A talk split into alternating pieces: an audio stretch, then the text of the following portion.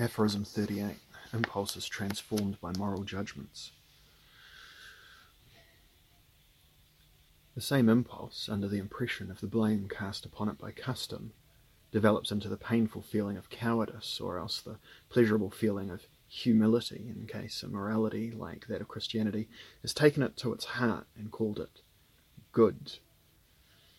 In other words, this instinct will fall under the influence of either a good conscience or a bad one.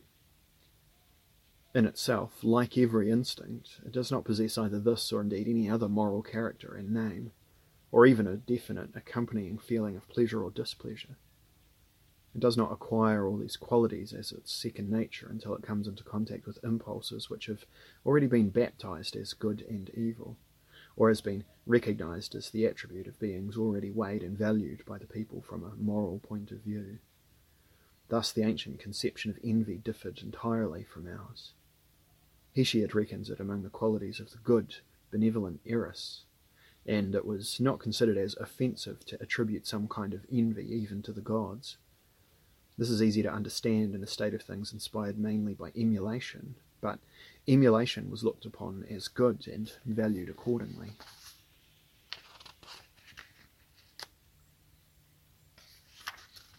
The Greeks were likewise different from us in the value they set upon hope. They conceived of it as blind and deceitful. Hesiod, in one of his poems, has made a strong reference to it, a reference so strong indeed that no modern commentator has quite understood it for it runs contrary to the modern mind, which has learnt from Christianity to look upon hope as a virtue.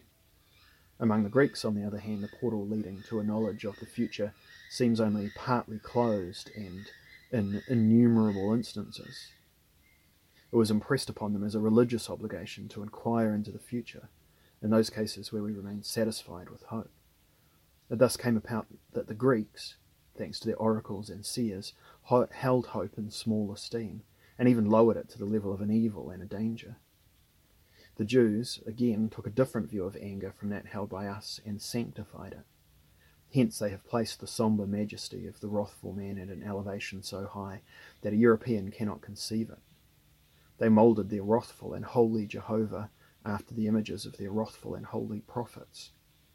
Compared with them, all the Europeans who have exhibited the greatest wrath are, so to speak, only second hand creatures.